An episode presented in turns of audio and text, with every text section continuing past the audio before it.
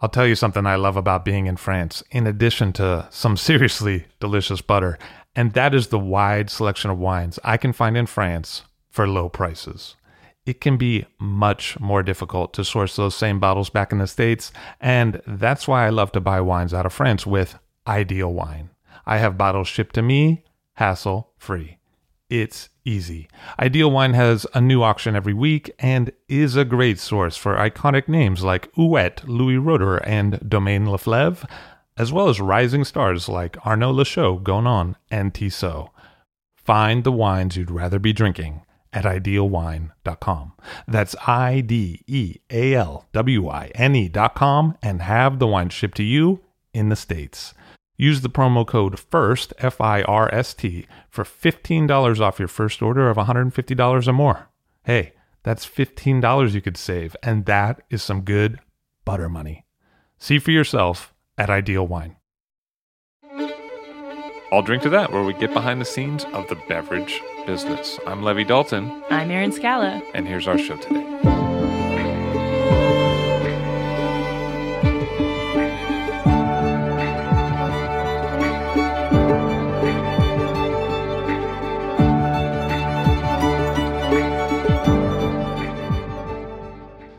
Charles Curtis on the show today. Hello, sir. How are you?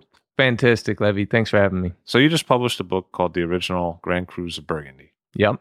And what was that like, and how did that get started? You know, it was my first book ever, and uh, something I always wanted to do.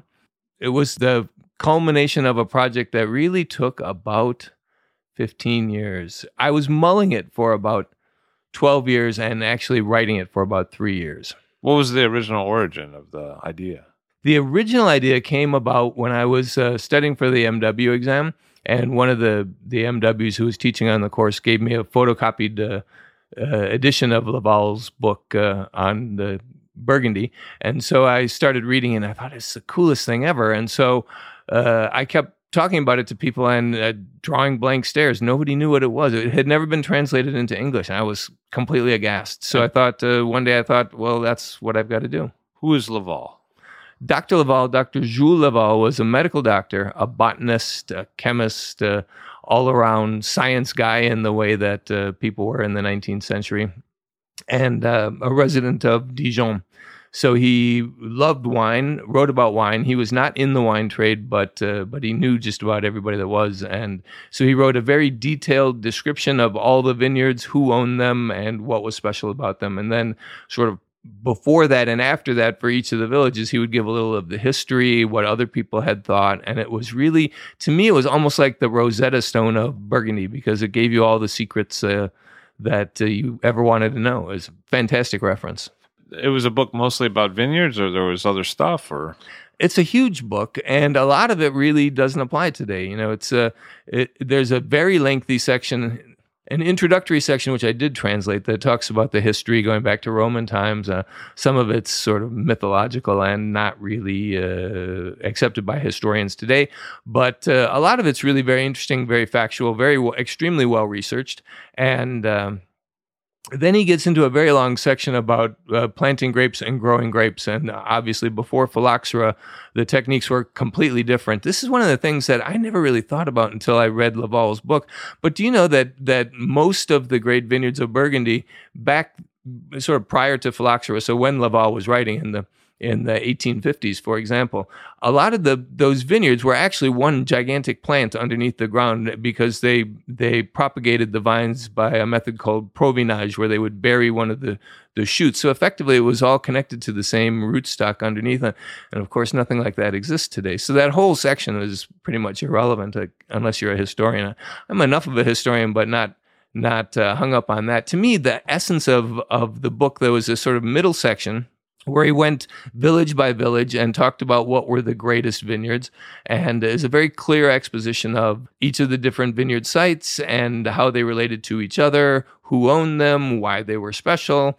To me that piece of lavalle is is essential burgundy. I mean it, it's those vineyards have been planted for in some cases a thousand years 1200 years and they were the same 1200 years ago as they're going to be 1200 years from now as they are today so that part totally germane to today's wine drinkers. Uh, and then Lavalle gets into other sections on winemaking, which winemaking has changed a bit in 150 years. So, so I didn't, you know, that was the really the stumbling block for the first 12 years of my project, I guess, was uh, figuring out what to do with all this other stuff. And eventually I just decided to ignore it because I'm good at ignoring stuff. And uh, I, so I started translating the village by village descriptions of the different vineyard sites and, and what it meant to Lavalle and putting it up on a blog.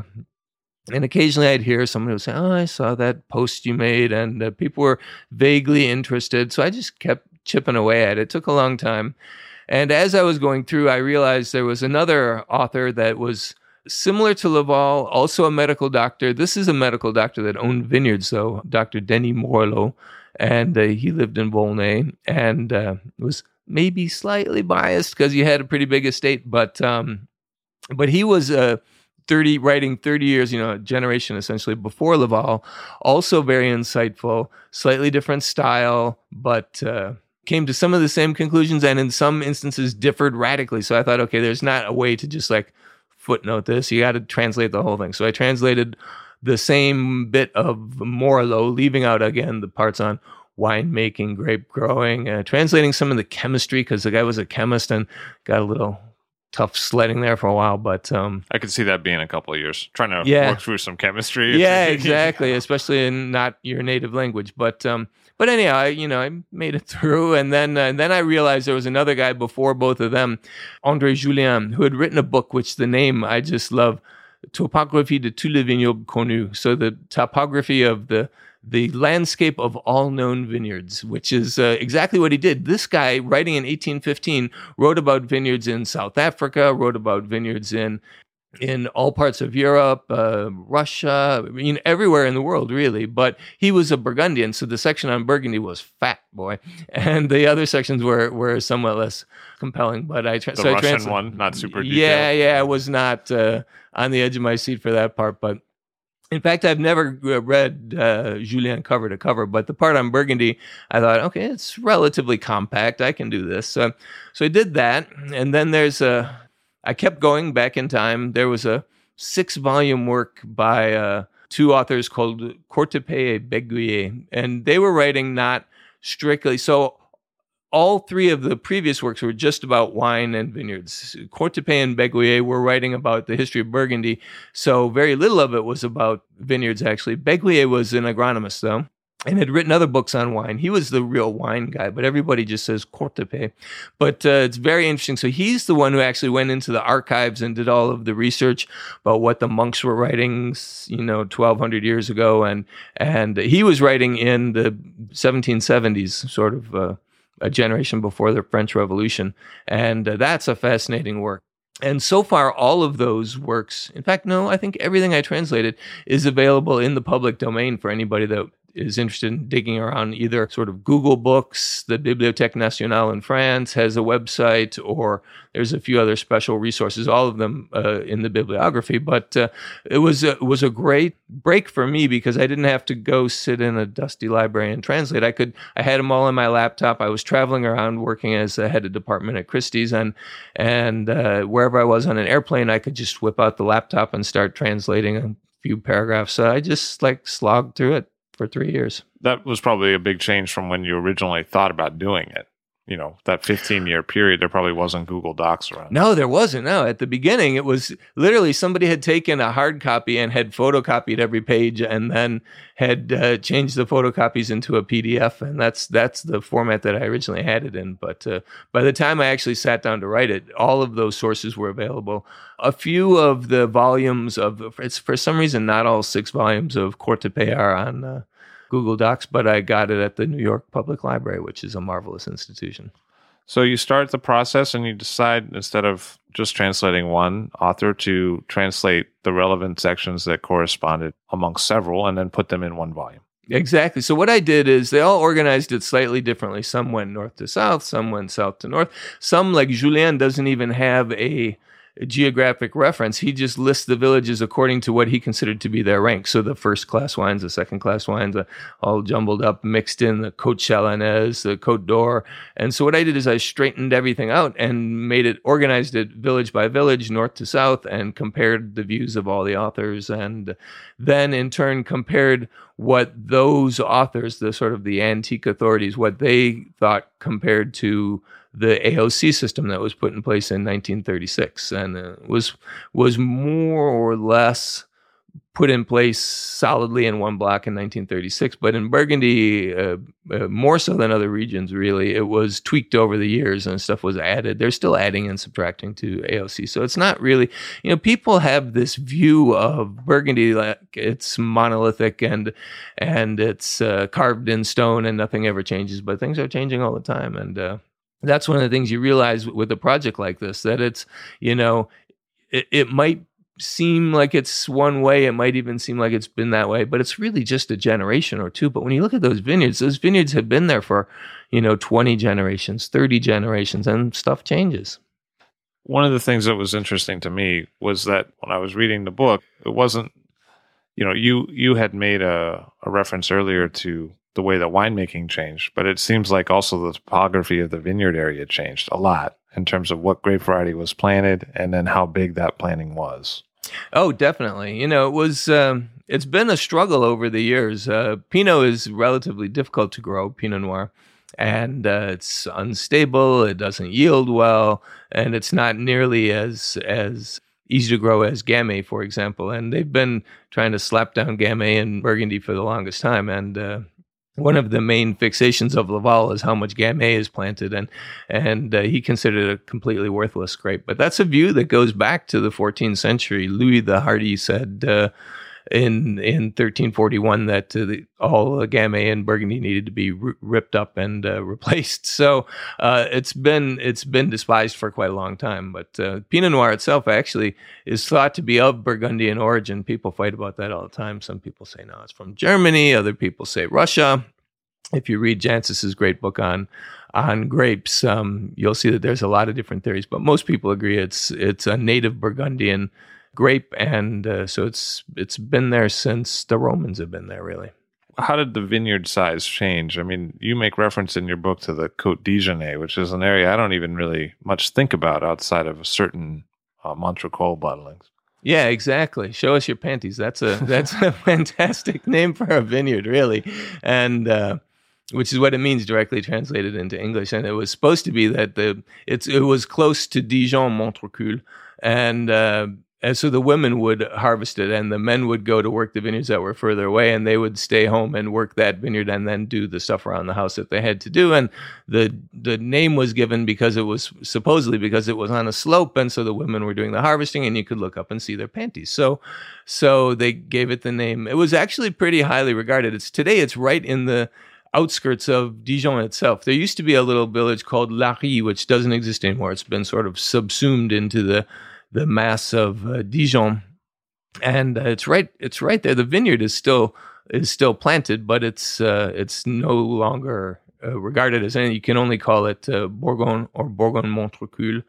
And uh, that whole part area right around Dijon, there's uh, Couchey, Chenaux, uh, which are not very well known, although they have notable sites and go back to the seventh century, for example. But um, but there's still plenty of interesting things going on in Fixin and uh. And I've come to find there's some really, really compelling stuff. I mean, Fixin is home to Clos de la Perrière. Clos de la Perrière is a clos built by Cistercian monks in believed to have been started in the 10th century around 990 AD and the walls are still there. It's crazy. It's uh, it's comparable to any of the great Cistercian sites of the Middle Ages. And and it's it's there in one block. The walls of the clo are still there. It's all owned by one person. It's a 5 hectare vineyard which was considered by Lavalle and uh, many other authorities to be on a par with sort of Clos de Bèze, like you know right at the top of the Burgundian hierarchy. And today it's a relatively forgotten uh, premier cru in Fixin, and nobody nobody gives it any any love, but uh, except me. I went to visit, and it's a really cool place. the The same winery where the monks made the wine a thousand years ago is still there. It's still used by the you know family that owns it, the Joliet family, and uh, I think those wines have to make a comeback because it's it's really great juice. But you saw some historical references that indicated that at one time they were quite esteemed. Quite esteemed, yeah, definitely considered a tête de cuvée. So the all we use the terms Grand Cru, Premier Cru, and then you know Village for the to demarcate the different levels of Burgundy. That's sort of a dumbing down of the system that used to exist. Uh, what Lavalle used, which was probably the most detailed iteration of the classification, was uh, he he had all of the top level as tête de cuvée, so the the head of the blend really. But that was his his ultimate distinction was tête de cuvée, even though he did vary from that a few times. But essentially, it's tête de cuvée, and then there's premier cuvée, deuxième cuvée, troisième cuvée, quatrième cuvée and uh, so so it's essentially a five part delineation. Just like in bordeaux it's a the classification of the bordeaux properties is a five part classification. But it was it was deemed in 1860 right after lavalle was writing by the the Beaune Committee of Agriculture to be uh, too unwieldy, and uh, they didn't like five, so they they broke it down to three. And theirs was premier class, deuxième class, troisième class, and then that sort of system was adopted more or less in the AOC classification, which, uh, for example, the classification in Bordeaux is not a part of the AOC regulations. In Burgundy, it is. You have Grand Cru, Premier Cru, then Village appellations, and then generic appellations, and uh, and those are on the label that way. Like right. It, it says Bonnes Grand Cru Appellation Contrôlée. Right. Exactly but that's a more simple grouping than Lavalle would have had, where he had five distinctions, and the, the, members of that group would have been smaller. Basically, there would have been less entries per grouping. Right, exactly. Yeah, Lavalle's uh, system was was very complete and very nuanced, and that's what I love about it. It gives you all the different shades of quality of the different vineyards, and the, some of the vineyards are divided into two, and part is one, part is another one. Today, they they sort of paint with a broad brush. You know, everything's lumped in. Either it's you know most of it is village, and then there's premier cru, and then there's a tiny, tiny bit of grand cru. But there there would have been many more grand crus in Lavalle's day, notably in the Côte de Beaune, where you know there's there are very few. As you know, there's Corton red and white, and then they're the ones around uh, Montrachet, and essentially that's it. There's none for red wine other than Corton, and uh, you know, back in the day, they had Grand Crus or Tête de Cuvée, if you will, in uh, Volnay, in uh, Meursault, technically, because Volnay-Santenots, we call it Volnay-Santenots. It's actually in the village of, of Meursault. Santenay had some. Savigny-lès-Beaune even had uh, Les Vergelesses, uh, La Bataillère, part of the Vergelesses vineyard in uh, Savigny-lès-Beaune that uh, was considered at that at that level. So there was a, you know, in, in Beaune itself, in fact, there were tête de cuvées, Les Grèves, Les Fèves, Aigrots, a number of different uh, Lieux-Dits in Beaune had that same distinction. And today, all that's been stripped away. So uh, the reason, a lot of there are a couple different reasons that that could happen. And some of it happened because certain vineyards were underperforming when the classification was done uh, so they were left out for that reason. That was the case notably with Clos La Perrière. Um, they said the proprietor back in the 30s had let a lot of the vines die. But it's not, to me, it's not, the interest is really what's the value of the terroir, not what is this proprietor doing or the, you know, the last generation of growers, because uh, growers come and go, but the land is there forever, you know. So uh, that was the interest for me. Another reason that a lot of these got left out is because they were going to be taxed at a higher rate if they went into a higher group. And remember, the AOC was put in in the middle of the Great Depression. Times were tough. It was about as I mean, outside of the two world wars, about as tough as it as it gets. You had phylloxera, World War One, Great Depression, World War Two.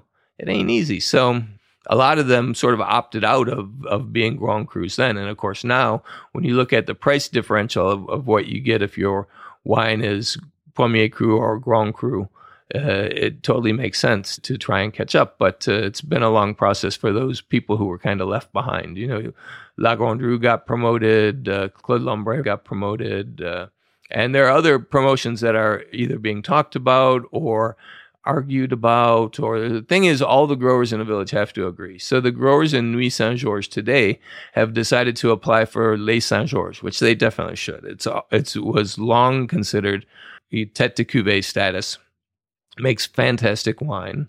It's almost universally recognized to be of extraordinary quality.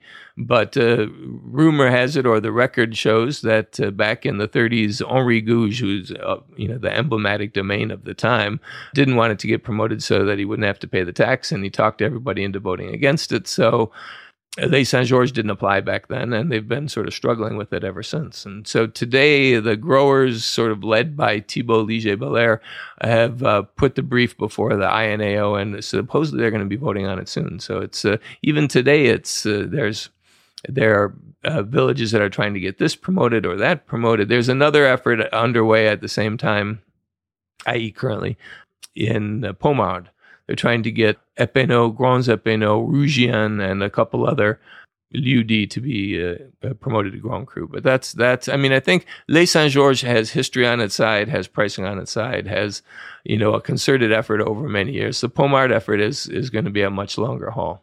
One of the things you mentioned in the book is that Les Saint Georges may have been held back by fragmented ownership, by the fact that there wasn't one chief holder of the property at the time that could really push it through and one of the things your book charts is vineyard holdership over time. So Clos Vougeot, we think of it as broken up into a number of owners, but you talk about how at one point or for a long time it was one owner, whereas La Romanée, a vineyard that we think of as under one owner, used to be many different owners. How does vineyard ownership affect the view of vineyards in the past, and how is that different than today? You know, it's a really fascinating question because uh, one of the, the big puzzles for me, when you read Lavalle, he has three vineyards at the top. It's Romanée Conti, it's Chambertin, it's Clos Vougeot. And all the authors writing before him had more or less that same list. Uh, you know, from book to book to book, they all had Clos Vougeot up there with Romanée Conti and and uh, Chambertin and that's that's i mean i think most uh, collectors today would get romanée conti and they'd get chambertin even though chambertin there's a lot of owners in chambertin but the thing about the clos vougeot is that until the 1870s it was all under uh, sole ownership so the vineyard was pieced together starting in 1100 AD, and it took the monks about 200 years to get all those parcels together. And once they got them all together, they built a wall. And so from the early 13th century, it's been under one ownership, and it was the monks until the French Revolution, and they all got their head chopped off, and uh, then they sold it, uh, and then it changed hands again, eventually coming into the ownership of a famous family called the Ouvrard family, who were bankers to Napoleon, essentially, and uh, made a huge pile of money. They used to have uh, extensive, extensive vineyard holdings, and he, the Ouvrard family, kept it intact until the 1870s. And so that whole time, what they did is they'd harvest all the fruit. They'd make a selection, just like in Bordeaux when you make it in Burgundy. The uh, land holdings are too small to do uh, like a first wine, a second wine. You just take everything, you vinify it together. You you throw out what you have to throw out, and and make a selection that way. But you're not making two wines. But in the Clos Vougeot was different. They could actually make three different wines. And, and it used to be referred to as the monk's portion, the king's portion, and the pope's portion, with the pope getting the best uh, part of the deal there. But um, religious people. There you, know, you go. They didn't give the best part to the king. That, that's how they Different roll priorities back then. back then. Right, exactly. Uh, you so you would have a, a, essentially a selection of, of what was best, and when you're when a vineyard that size is a 50 hectare vineyard, that's you know at 2.47 uh, acres uh, to a hectare, you're looking at about 125 acres. It's it's a pretty big site, you know, and it makes sense that not all of that property is going to make the same quality of wine, and so it starts at the top of the hill and it goes all the way down to the road that uh, the Route de Grand Cru, which uh, in most villages, that's the dividing line, and the stuff on the other side is just regular generic Bourgogne Rouge, and the stuff on the other side of the road is village level, and then partway up the slope is Premier Cru, and then the sort of mid slope is the Grand Cru sites, and then at the top again is is more Premier Cru. That's how it is in most villages, although it's hard to generalize. But anyhow, in uh, the Clos Vougeot, it's all Grand Cru. And there's a lot of people that say it shouldn't be. Well, today you can kind of pick or choose because there's over 80 owners to the, the Clos Vougeot. Nobody's making three separate wines out of their parcel. Even the largest holding, which is Chateau de la Tour, well, actually, Chateau de la Tour makes uh, two different uh, cuvées. They have sort of a super cuvée. It's an interesting uh, undertaking that they have there. But for most of the landowners in the Clos Vougeot, there's not the option to do that. The other thing that people didn't know is that, or not people, but uh, some people anyhow didn't know is that the Clos de actually was subdivided into a lot of uh, small lieux-dits. Um, there's a map that was published by the Esteban that explains the names of all of them and shows the ownership of all of them. But uh, over time, uh, people sort of forgot that. Uh, in the in the AOC regulations, there's only one lieu-dit, and that's Clos de Vougeot. There's not uh, there's none of the separation, but it's really a, a much more nuanced picture back you know 150 years ago than we have today. And so uh, to discover all of that from reading Lavalle and Morelot and these old sources to me was hugely exciting. And one of the things you mentioned in the book is that there's a soil difference that there's a big piece of Jurassic limestone at the top of the vineyard, and that is more clay as you go further down. Right, exactly. All the all the the uh, cap and slope vineyards and the Côte d'Or are like that. They're all on a base of of limestone, which is you know pretty much at the top is at, at its thinnest point, and then there's the slope, which is you know more clay until you get to the bottom, and then there's alluvial matter and and then there's breaks in the underlying limestone, and the uh, different strains of limestone sort of rise and fall throughout the length of the Côte d'Or. So there's a lot of differences, you know, underground that uh, you need to pay attention to if you want to um, uh, really understand Burgundy. That's one of the things that Morelot was great. That's why I decided to translate Morelot in addition to Lavalle, is because he had all this stuff about the the geolo- underlying geology that was fascinating that uh, Lavalle hadn't included. So. And it's interesting to contrast that Clos Vougeot move from one owner to many with La Romanée, which is now one owner, but used to be several parcels. Right, exactly. Well, there it was never called La Romanée at all. It was part of it was Romanée Saint Vivant, part of it was Richebourg, and you know it all got uh, pieced together by the Liger-Belair family, uh, mid 19th century, and uh, they called it La Romanée, a brilliant marketing move on their part. But uh, when you're there looking at the site, you can see, oh yeah, that kind of makes sense what he did. You know, he just sort of took a, a snippet of uh, four different uh, pieces and put it together. And but it's it's a contiguous whole, and and it's a, a very logical vineyard site. And of course, now it has its own little wall around it, and uh, it's a great vineyard.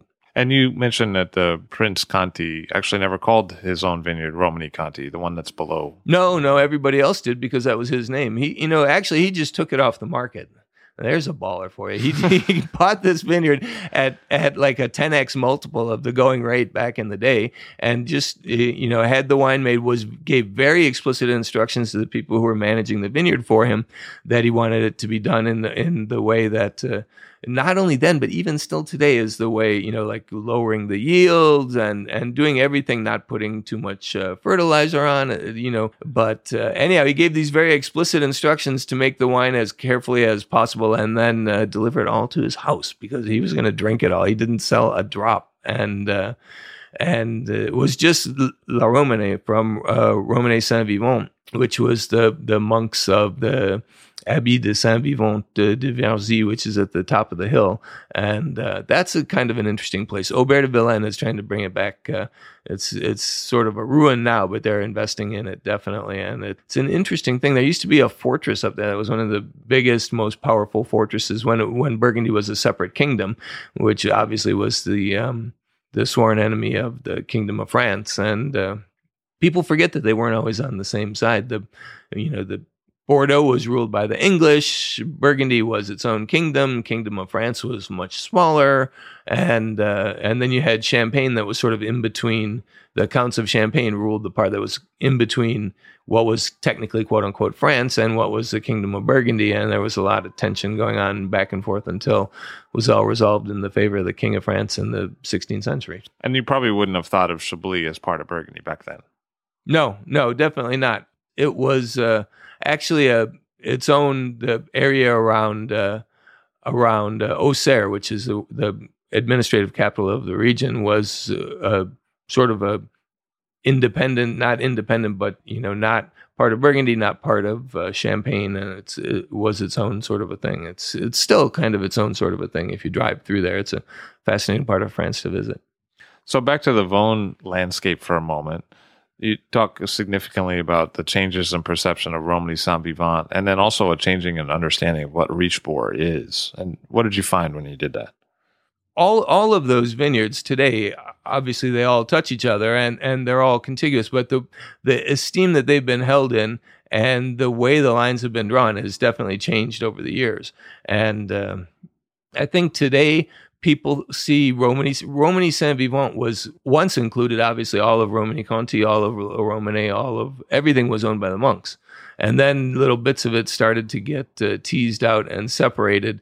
And uh, each of them, in fact, has a very distinctive terroir, and each of them makes a very different wine. And I think you know, the Romanée Saint Vivant from the the foot of the slope is very different from uh, the higher reaches of Richebourg, for example. But what did you find when you revisited the old authors? What did they have to say about those areas? Most of the the uh, portions were very highly regarded, but some more so than others. So some of it was in Tête de Cuvée, some of it was in Premier Cuvée. There was none of it that was in a Deuxième but that's sort of the, the Lavalle classification. The other authors that didn't break it down as minutely as Lavalle did, for example, André Jullien, you know, had the Romanée Conti portion above the, po- the portion that was Romanée Saint Vivant, and they each had the one was first, one was second. Um, so they each referred to it in a slightly different way. And what about the terminology? I mean, where does the name Romanée come from? Is that uh, a Roman reference? It's thought to be a Roman reference, but uh, it can't be established directly. In fact, there's a really great book that talks about the origin of each of the place names in Burgundy. And uh, it's actually very interesting when you are getting into a wine and drinking it to figure out where the name came from. And it, it is thought to refer to to the Romans ultimately, but uh, actually referred to the path that the monks would take that went up the hillside to the abbey of uh, Vergy. So not necessarily a vineyard, but the path between the vineyards. Right, exactly. What about the Chambertin family? What did you find as you delved into the historical references about Chambertin and its neighbors?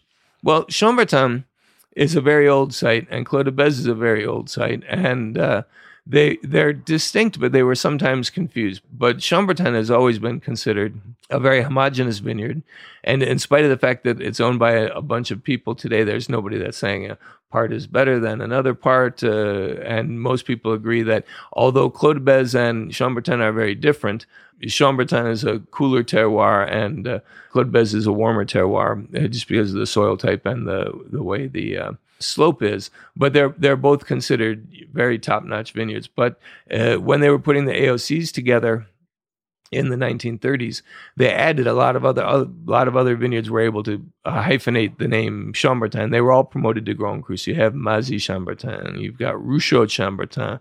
Those are on the same side of the road at least as uh, Clos de Bèze and. Uh, and uh, Chambertin itself. But then there are other portions that are on the quote unquote wrong side of the road like Mazoyères Chambertin or Charmes Chambertin, Chapelle Chambertin, and those are a completely different thing. And none of those were considered uh, the same level of quality. In fact, even parts of Mazis were considered uh, inferior. Well, inferior.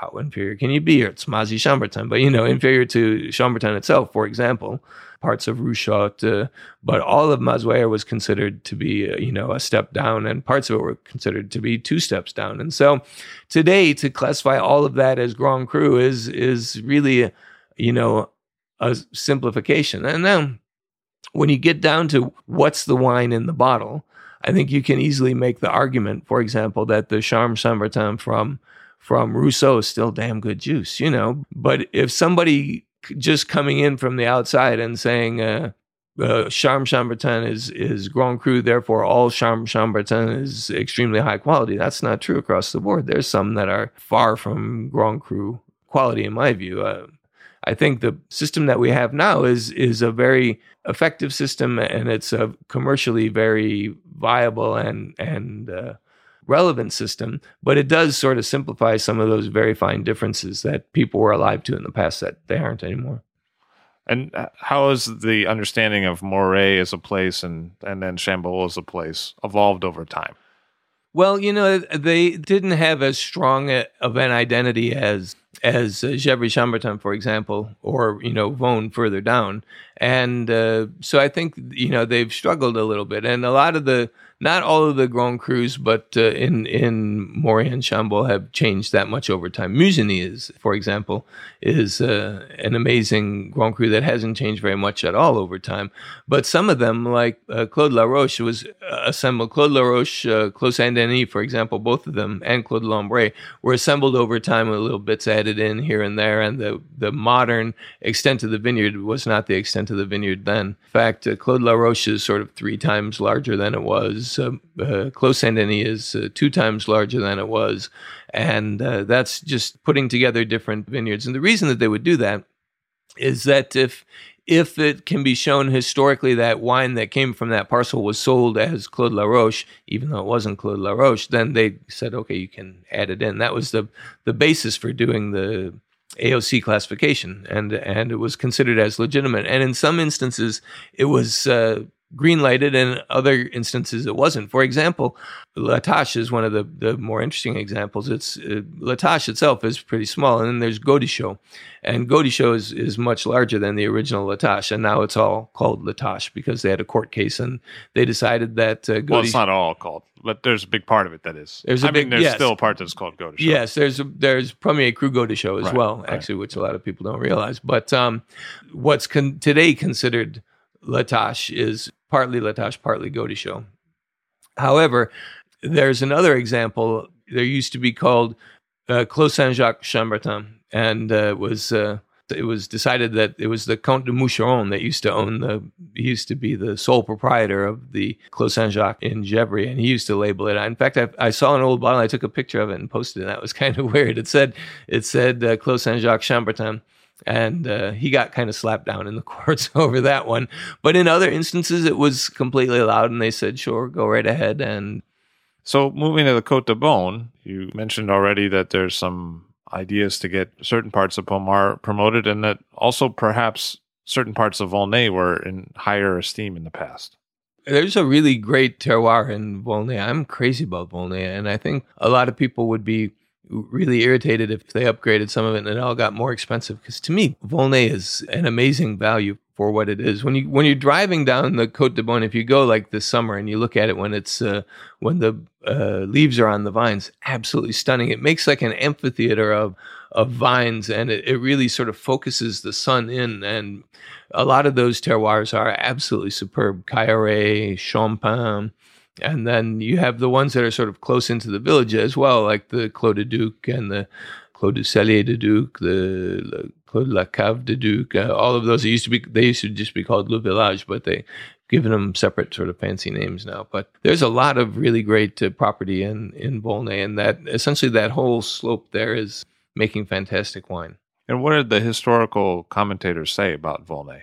Volnay was was seen. It's a very interesting question, actually.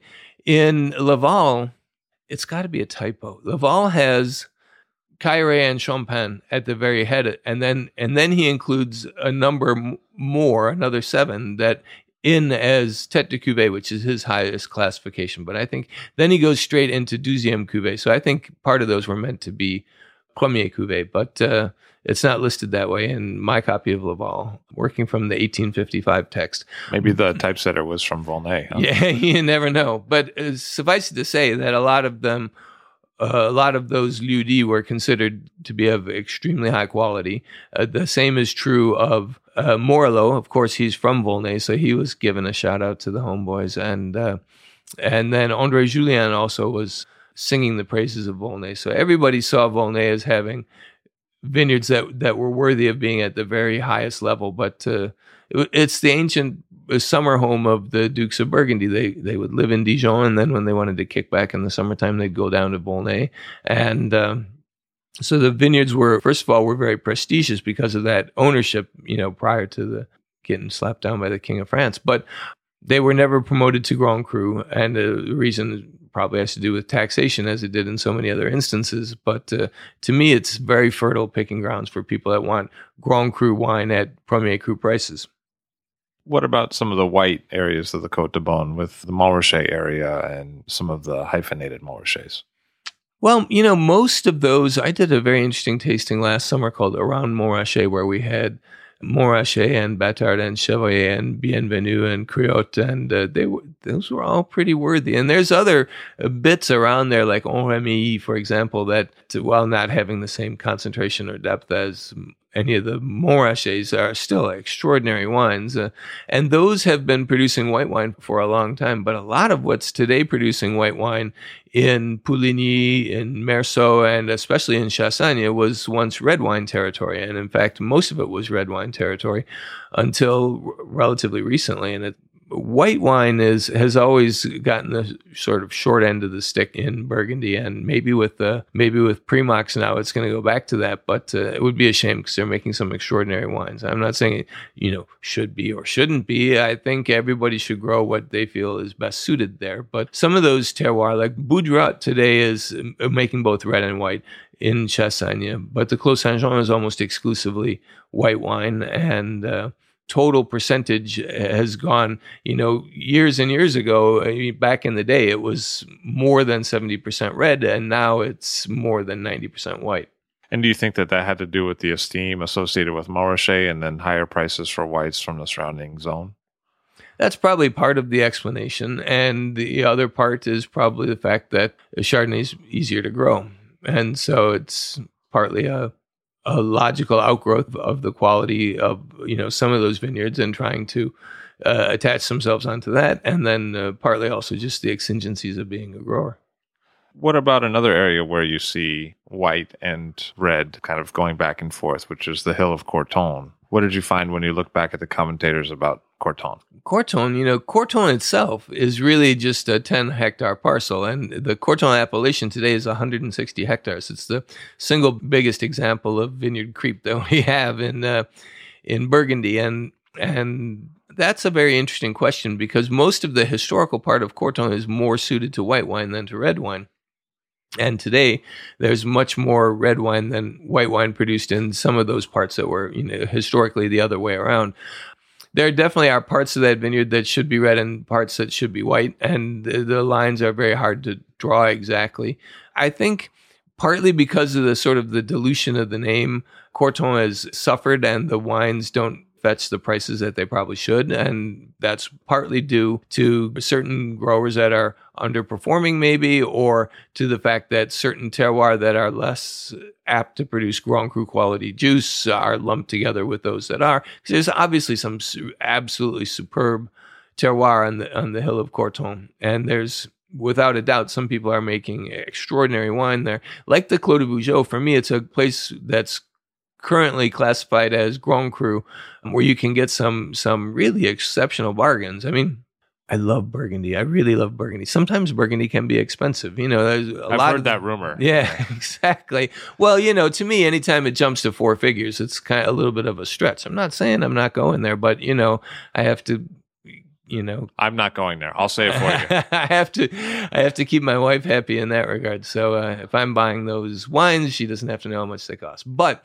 in Clos de Vougeot and in Corton, you can definitely get wines for you know like in the one to two hundred dollar range, which while not cheap, is certainly a far cry from what you're going to spend for, uh, you know, uh, forget the Romanées, uh, but even what you'd spend for a, you know, a, a or a, a Chambolle Amoureuses, for example. And uh, to me, that's that's really an interesting development. But you sort of have to know the vineyards and who the growers are to be able to pick out the ones that are a great deal because you could spend almost that much and get something that's not at all as pleasant. And it seems like the book you just came out with would be helpful for doing that. Indeed, that's the whole reason for writing it. Like you wanted to find undervalued terroirs that were.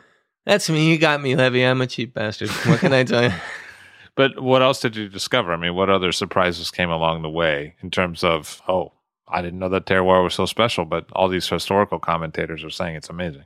That's yeah, that's definitely you know in in almost every village. We talked about a lot of the examples, like Clos La Perrière was the one of the first ones you come to if you're going north to south. But you end up on a very interesting one as well, which is the Clos de Tavannes in Santenay. Who thinks about Santenay these days? You can buy a great uh, Santenay for 35 or 40 dollars and just about everybody can afford 35 or 40 dollars and some of those Santenays are really extraordinarily delicious and you know, for a region that has a rap as being expensive and some people would even say overpriced, I think there's still intense value in Burgundy. You just have to know a little bit to unearth it. Back to promotions a bit. With Le Grand Rue, shortly before, also uh, Lambray was promoted, and we touched on Lambray briefly, but what was the history of the Lambray parcel? I mean, it's often thought to be a monopole, although it's not. But what did you find when you looked at It's back? that's an interesting comment. It is often thought to be a monopole, but it's not. There is a very tiny portion that's not owned by the Domaine de Lambray. It was, in fact, all owned by the uh, Rodier family. Camille Rodier is the one who wrote the last book that I refer to in in my work. Uh, uh, and his family w- were negociants for many years, and they actually controlled more even than the present Domaine de Lambray controls. And they're the ones that kind of stuck all the bits together to make the present Clos de Lambray, because it wasn't part of it was a clos, but part of it wasn't, and it was all it was all included together under their ownership of it. And and then uh, it's one of the few that actually was stuck together and kind of stayed stuck together. And of course now it's been sold to LVMH, and I'm sure, knowing their track record, they're going to invest in that and turn it into a real gem. Not that it, it wasn't a gem, but it was an inexpensive gem, and one wonders if it will stay that way. so, you know, 15 year process writing the book. What are the real takeaways for you now that it's finally out? The real takeaway is that I've just barely scratched the surface, and it's a nice introduction. In fact, you know, Levi, I was thinking as I was I was working on this, I could just write this book forever. But then I said, no, that's kind of stupid. You need to like, you know, draw a hard line in the sand, get it out there, and then you can go on and do the next project. So I definitely have a, a next Burgundy project uh, in the works that I I don't want to tell you about because somebody might steal my idea, but um, but I do have another Burgundy topic and then another one behind that. To me, it's endlessly fascinating, and uh, the the history of the region and the people of the region and the food of the region, as well as the delicious wines that we all know are are a reason to keep me coming back year after year. You chose to self publish the original Grand Cru of Burgundy. And why'd you go that route? You know, I tried so hard after I got my MW in 2004 to publish a book, and it seemed like no agent wanted to touch it with the 10 foot pole, in spite of the fact that I'd just become a master of wine. And uh, you keep getting pushed back to the effect that uh, they wanted to be more mass market. Can't you, you know, effectively dumb it down? And eventually I just decided that, you know, my consulting career was going pretty well and it wasn't like I needed the book to pay the rent and I just wanted to write the book I wanted to write so I decided to self-publish. And and I think you know the thing that put me off self-publishing at the beginning when I first started thinking about writing a book you were almost back in the era where you had to buy the whole print run and then sell the copies off as best as you could. And and I knew uh, uh, several people that did that and got stuck with the thousands of dollars worth of books. But now you have print on demand, and even the initial print on demand product, to, to me, it looked cheap and flimsy. You could tell it was a book that somebody like made in their basement. It was, uh, but now the production values are much much higher, and the, it's a, in my opinion at least, it's a quality looking book. It doesn't fall apart as you're reading it, and uh, and I was really very impressed with the entire process. So, in this model, which suited me absolutely perfectly because it is a sort of arcane wine geek kind of topic, but people that love wine, they're, they're interested in it. So, I, I wrote the book myself. Then I hired an editor. Then I hired a copy editor. Then I hired a proofreader. and I hired a designer. So you're into it. By the time you get real professionals to help you, you're probably into it for, say, $10,000. Uh, but you get to keep a much larger chunk out of every uh, copy that's sold. And, and so you actually earn it back pretty quick. And I'm more or less at break even, I think. And it's been, it's been a really great process and you know i used i chose there's several different outfits that do it but i figured since most of it probably gets sold on amazon anyhow that i'd go with the amazon imprint which is called create space and uh, it's like a dream you just get these emails saying uh, this much has been deposited in your account and it just uh, steams along they give you all the tools you need to market it on the internet and then you know the rest is up to you to write a good book get the word out using you know sort of facebook and twitter and all that and, uh, Podcast. it wouldn't exactly, exactly. So it wouldn't it wouldn't be suitable for every kind of book, but definitely for if you have an, a vision of something you want to write and you're getting pushback from a publishing industry that's scared about taking a risk on it, then I totally recommend it to people. And break even seems like a nice place to be at. The book hasn't been out that long. It hasn't even been a year, so yeah, I'm thrilled. Uh, it's it's not like it's uh, people are knocking down the doors, but but I have had people come up to me at wine tastings and say, "Aren't you the guy that wrote that book on Burgundy?" I got to tell you, Levi, there's nothing better than that.